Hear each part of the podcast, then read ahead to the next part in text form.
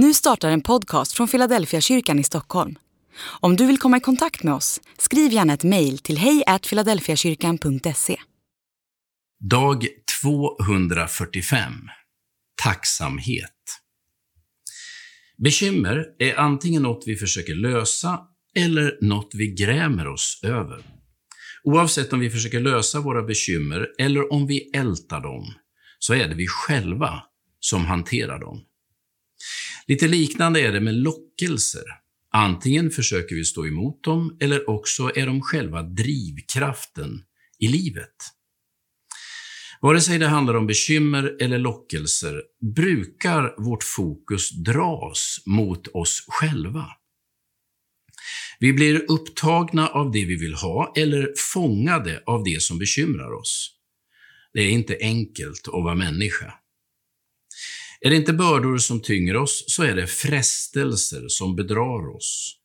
På olika sätt försöker alla människor, oavsett tro, hitta balansen mellan bekymmer och lockelser, mellan plikter och lustar. Gång på gång återkommer Paulus till en attityd som har med tro att göra. Han talar om och om igen om att tacka Gud för allt.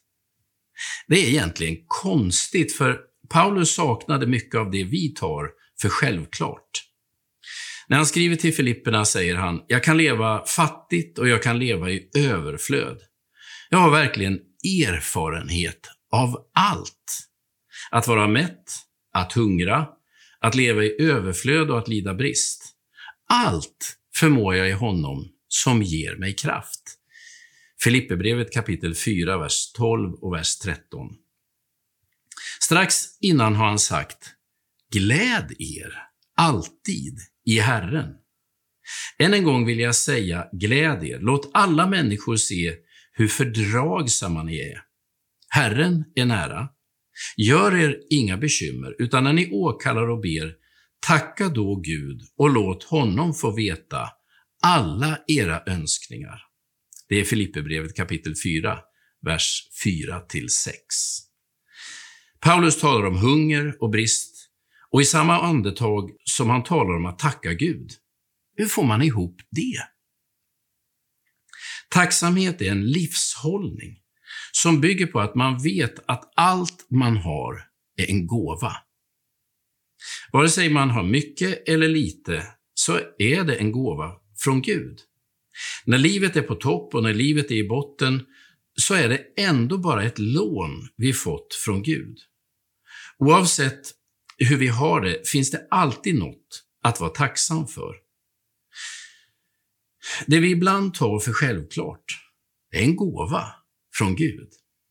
Att vi är någorlunda friska, att vi fortfarande kan tänka klart, att vi fick sova under natten som gick, allt sånt är en gåva, en present från en god Gud.